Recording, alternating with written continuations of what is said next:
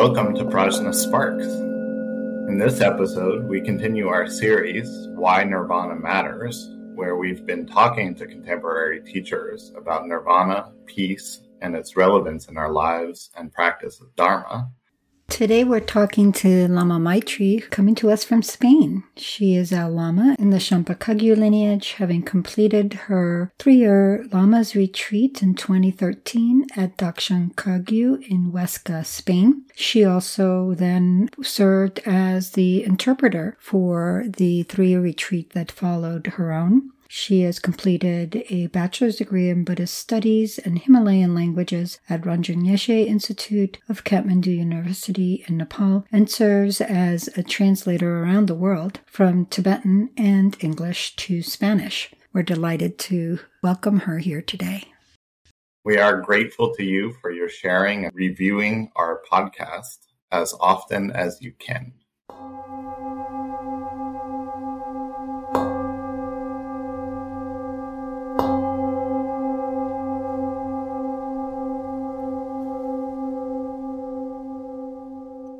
Hello, everyone, and welcome.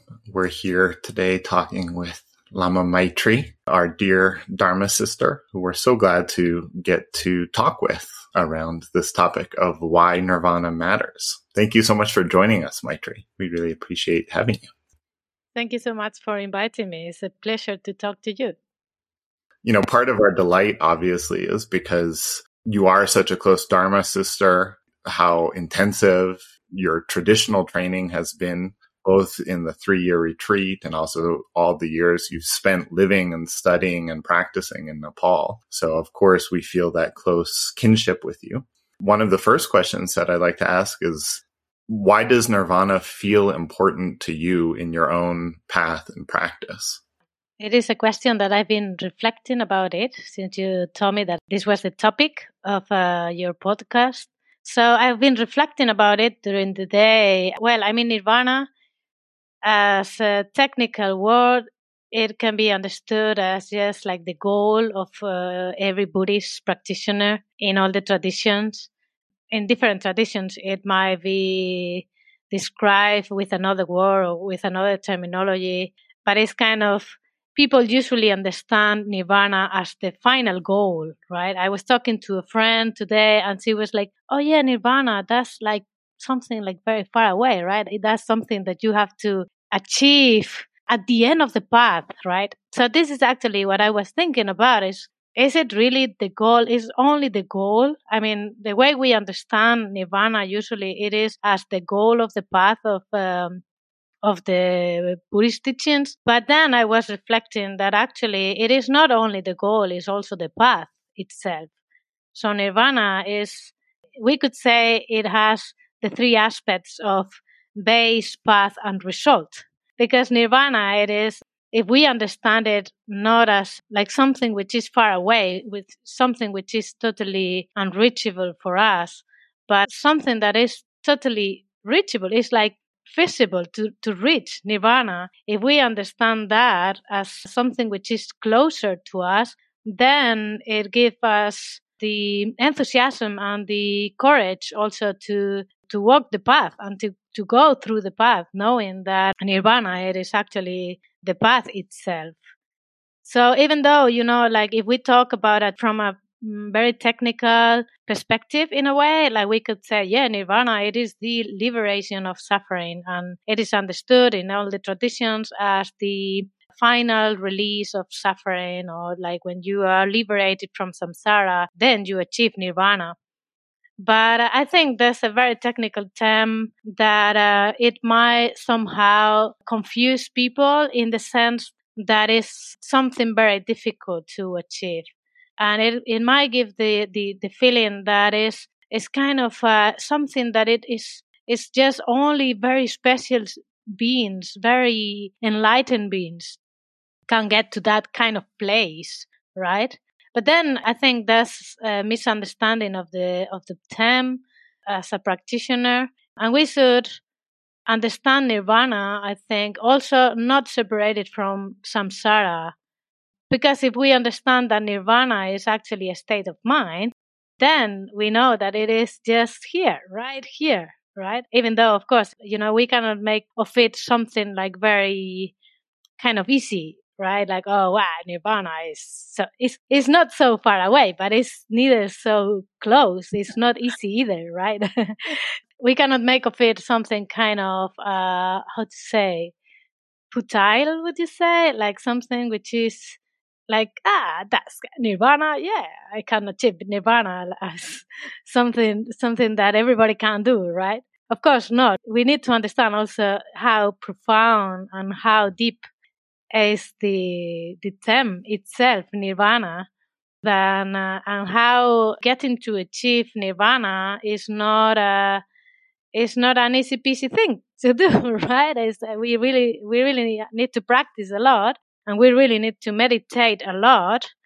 At the same time, we should understand nirvana as every liberation of suffering, uh, you know, like release mm-hmm. as peace. I was checking, I mean, the first thing that came to my mind when you told me the topic of today's podcast, it was nirvana. The first thing that came to my mind was the four seals of the Buddhist teachings. And then I realized that it, it, this is the way you introduce this series of podcasts, right? Mm-hmm. Exactly. So then in the fourth seal is nirvana is peace, right? And that's the way it should be understood as peace, you know, like the pacification of emotions, the pacification of suffering, the pacification of confusion, the pacification of ignorance. And uh, well, somehow we are in the path.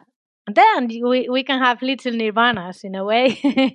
so we can celebrate, of course, the real real nirvana is yeah we don't know no it's beyond words. I think it is important that we take it to our own experience.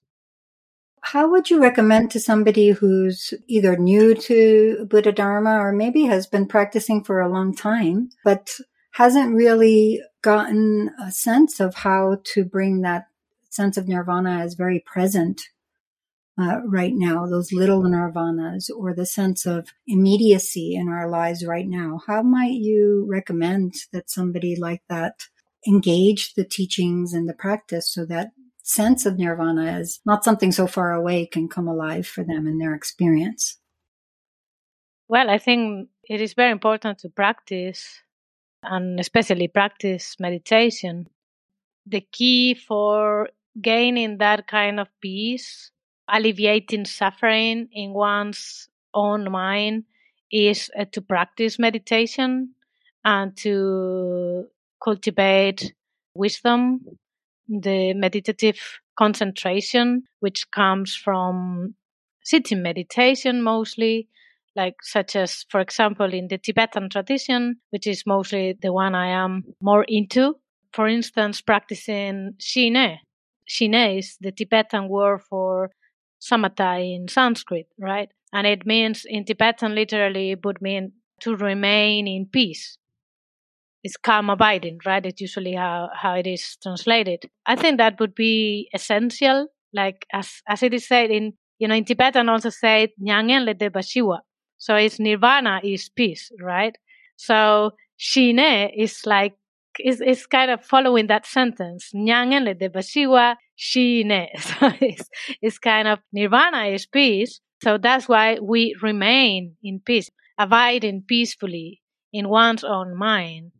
That's the practice of calm abiding, which is, I think it is essential and also cultivating, well, all the other practices that are that there are so many meditations and techniques in uh, in Buddhism, which uh, you know are innumerable. There are so many, many, many techniques, but basically, I think that's a very important one to cultivate the Shine meditation so that we can uh, work with our mind, so that we can gradually we can see a progression in the path so that we are less and less under the power of afflictive emotions. We are less and less deluded by afflictive emotions or at least we are able to recognize them easily. We get to relate to them in an easier way.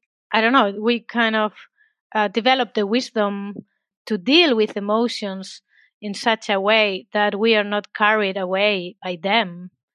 So that's, I think, that would be like the main point if someone wants to practice nirvana, let's say in the daily practice, right? And this comes actually from the understanding of samsara. Because in the in the four seals, for example, of uh, the the four seals of uh, the view of uh, Buddhist teachings, well, the first one is the, the impermanence, right? Like all compound phenomena are impermanent, and then all contaminated phenomena are uh, suffering, and then there is no self, and then nirvana is peace, right? So then I think that in order to get to the nirvana is peace, we really need to get to the first point, which is first everything is impermanent, and then contaminated phenomena are suffering because when we get to understand the suffering well when we get to understand the nature of suffering, then is when we relate, start to relate to nirvana as well as this kind of duality of uh, samsara and nirvana are not, you know, nirvana does not exist without samsara. I mean, there would not be the word nirvana without the word samsara, right? This is kind of the duality when we are talking in the dual, dualistic perspective. So then, in order to realize nirvana, we need to understand samsara. And uh, that is why also the, the third seal of the four seals is the emptiness, the no self like all phenomena have no self, right? If I remember it well. So all phenomena have no self. That's the way to get to understand that the empty nature of samsara. And in that way is kind of the way of entering in uh, what nirvana is, the essence of nirvana too, or the nature of nirvana too. And then in that way is kind of going beyond the extremes of samsara and nirvana and then get into the like the beyond samsara nirvana which is the greatest uh, nirvana in a way. It's so rich i think.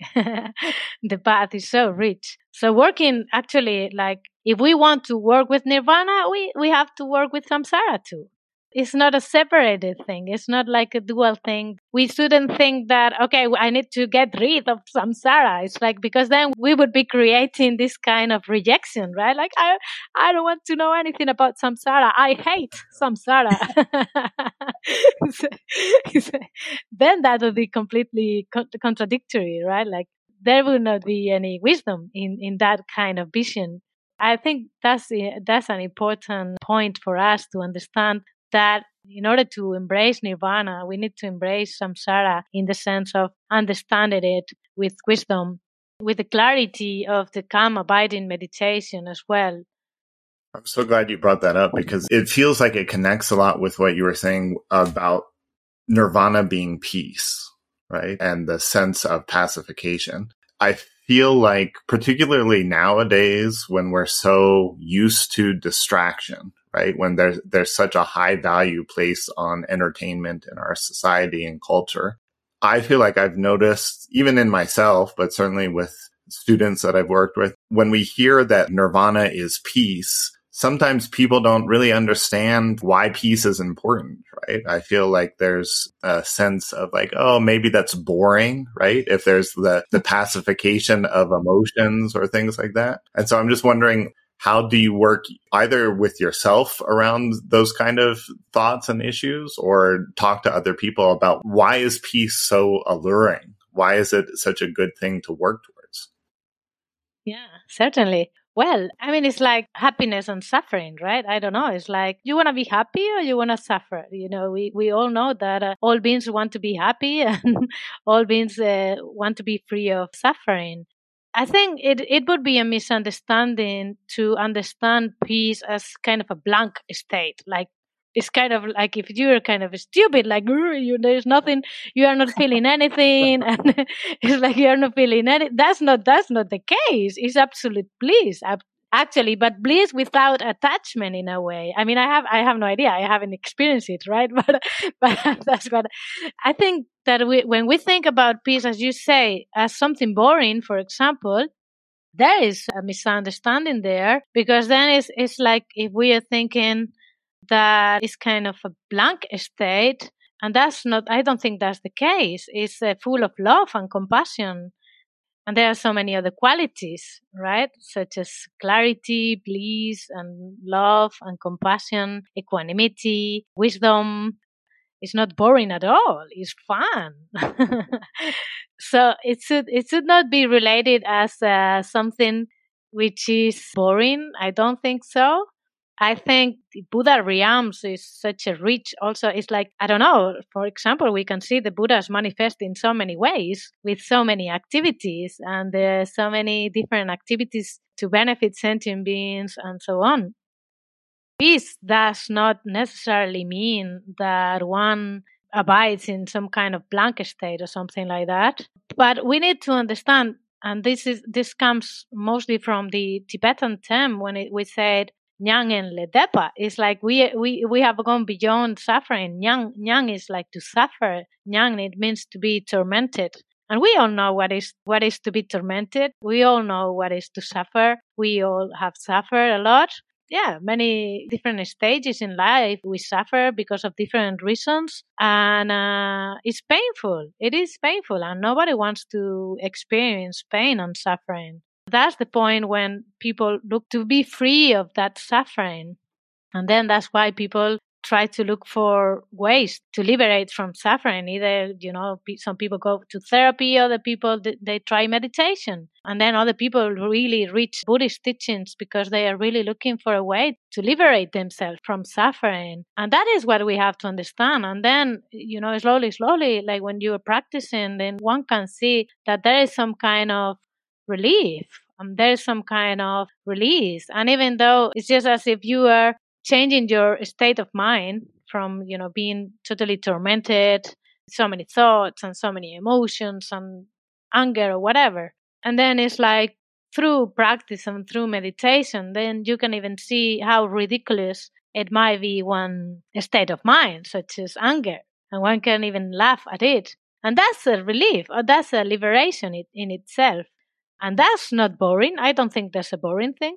It's joyful. It's blissful. It's kind of ah oh, it's so nice. It's so nice when when when you can see that anger is dissolving by itself for example right? And the way you know when you are working with your mind as a practitioner in everyday life you know we we have to deal with all different kinds of emotions in every day like a little bit of anger a little bit of pride or jealousy or whatever and then when if we we are as practitioners we try to work with our own emotions and then we see how this for instance anger dissolves because you're working with it you know you're reciting a mantra for example because you you can see your mind you can see that you are on this under this anger like this anger is gonna overpower you and you want to shout to everybody but then you can see it and then you start reciting a mantra for example Om Mani Peme Hung, Amani Pendehun, and then it's like, and all of a sudden it's, it's just, it just go away. And, uh, and it's, it's the opposite. That, so it's free, it's liberated. That, that emotion is gone. And then on the, on the other hand, you're just full of love. It is a joyful feeling. And, mm. and it feels like it really is that, just like you're saying, that release the relief when we have the direct experience of the release that comes through through the practice like you're talking about those those small everyday nirvanas right of of then that idea of peace isn't something that's far away and it's also not something that's boring right? Exactly. Yeah that's why nirvana we can understand it as a path as well without yeah. making it something light of course. It's not like oh nirvana is something very easy. No it's not light. It's, a, it's something very very very deep. But of course we need to work in our own level. You know what i'm curious about? Because we're all translators and we all work with multiple languages. You do a lot of translating from both tibetan and english into spanish and you've had a lot of experience both on the educational side, the studies of the teachings, as well as the practice side, getting your bachelor's degree in Buddhist studies, as well as doing three year retreat and being a Lama in the lineage. There's such a, a paradox happening because you mentioned yourself in, in Nirvana is beyond words. And yet, as a translator, as a teacher, and even as a practitioner, we have to use words to reveal that in some way. How would you reflect on that paradox of talking about something that's beyond words? well, that, I mean, I always like to talk about, you know, the relationship between the ultimate and the relative and how I think is how I set up in this text. There is a very famous quote by Nagarjuna that says, in base of the relative, we can realize the ultimate but uh, I've used it in many papers, so so I can I can kind of remember the, the, the general meaning of the of the quote. Like we cannot get rid of conceptuality as easily as we would like to. I mean, because we, many times we talk about non-conceptuality, being non-conceptual and you know meditating in a non-conceptual way and blah blah blah. But then you know it's like how can you not be conceptual if we are ordinary sentient beings and you know we need to use language and we need to express ourselves and so on so we need to use language we need to use words and we need to express the teachings in order to understand them. And this is actually what I think is Nagarjuna. This quote says, we need to rely on the relative in order to get to the ultimate. And actually, there is also another quote praising to the Buddha's teachings because the Buddha's, the Buddha's uh, knowledge and the Buddha's teachings, they are like beyond words. It's called, I mean, when, when we see the, the Prajna Paramita teachings, for example, that we are now receiving these teachings, these precious teachings from Drupon Khenpo, it says, Masanchome, Masanchome. It's like, it's something that cannot be expressed, it cannot be thought, it's, um, it cannot be fathomed. Beyond words, you, you cannot express it, right, with words. And that's the truth. That's the truth. That's the ultimate reality. That's the nature. But if you don't express it, how can ordinary beings understand it? How can we access to that ultimate understanding or wisdom without the relative reality? And that is why there is this quote, which is a very lovely one also, which is a praise. I think it's also by Nagarjuna. This quote says something like, Buddha's wisdom is beyond words. Transcendental wisdom is something that goes beyond our conceptual knowledge. It goes beyond concepts. It goes beyond expressions, thoughts, and so forth. However, due to compassion, the Buddha taught the Dharma. And uh, he taught the Dharma in with language he was not i mean well there was also this samadhi transmission well many others but uh, it was through language and all the buddhist teachings uh, are compiled in texts, in volumes like the pali canon or the tibetan buddhist canon these are all words in text printed on paper it is obvious that, of course, even though the wisdom goes beyond knowledge, goes beyond concept, goes beyond expression, we need to use, we really need to use the method. We really need to use the skillful means to, to access to that wisdom. Actually, as ordinary beings, we are not beyond conceptuality. Let's be honest. so, how, as a practitioner, just personally, how have the teachings of nirvana or the way you relate to it helped or not helped you on the path? Well, I, I mean, it. I could say it's kind of an inspiration.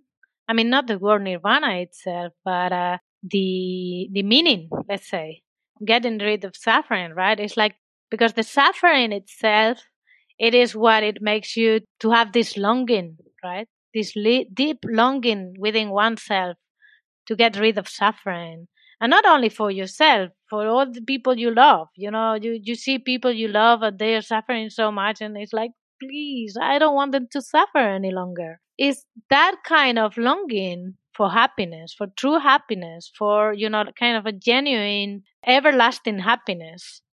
That kind of longing that is what is actually giving me the strength to keep walking right in the path to keep practicing to keep searching for the teachings to keep I don't know, it's kind of you are thirsty and you want to listen to the teachings of the Dharma, um, meditate mm-hmm. on the teachings of the Dharma. That's the way I would say that Nirvana, in, in that sense, motivates me or inspires me. Always related to suffering in itself, because it's kind of, it's, at the end, it's like they are not separable. And that's why we actually, when we pray, for example, in the Dorje Chantum prayer, this prayer for the lineage. Uh, there is one of the verses in which we say, Please grant me the blessing so that I, the meditator, the practitioner, realize the inseparability of samsara and nirvana. So, yeah, I could say that. I would say that uh, nirvana is kind of a an inspiration. That's beautiful, Maitri. And I think that's a great point where we can wrap this up. It's it's been so lovely to talk with you and I really appreciate the sense that you brought here today of just the joy that there is in nirvana right? The immediate mm-hmm. joy and like finding that in in our everyday lives in our everyday practice while we also appreciate what a profound undertaking nirvana is to the full extent. And i feel like you really brought this out today. And we're so grateful. It's been so lovely talking with you. Thank you so much Thank you. Lovely having you here. Thank you so much. It's beautiful to see how nirvana as inspiration can drive such a powerful life that you're leading in the Dharma in so many ways. Thank you. Likewise. It's such a pleasure to talk to you always and to share the Dharma with you.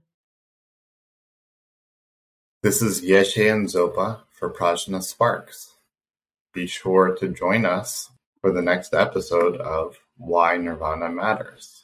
Shivani is our Tibetan singing bowl artist. We can't thank you enough for taking the time to like, follow, share, and review Prajna Sparks. It really means a lot to us. If you have any questions, contact us via email, Instagram, or Facebook. Check the episode notes for those links and for more resources on today's topic. Visit us on the web at prajnafire.com or follow us on Instagram and Facebook at Prajna Sparks. Thank you for listening. May all beings benefit.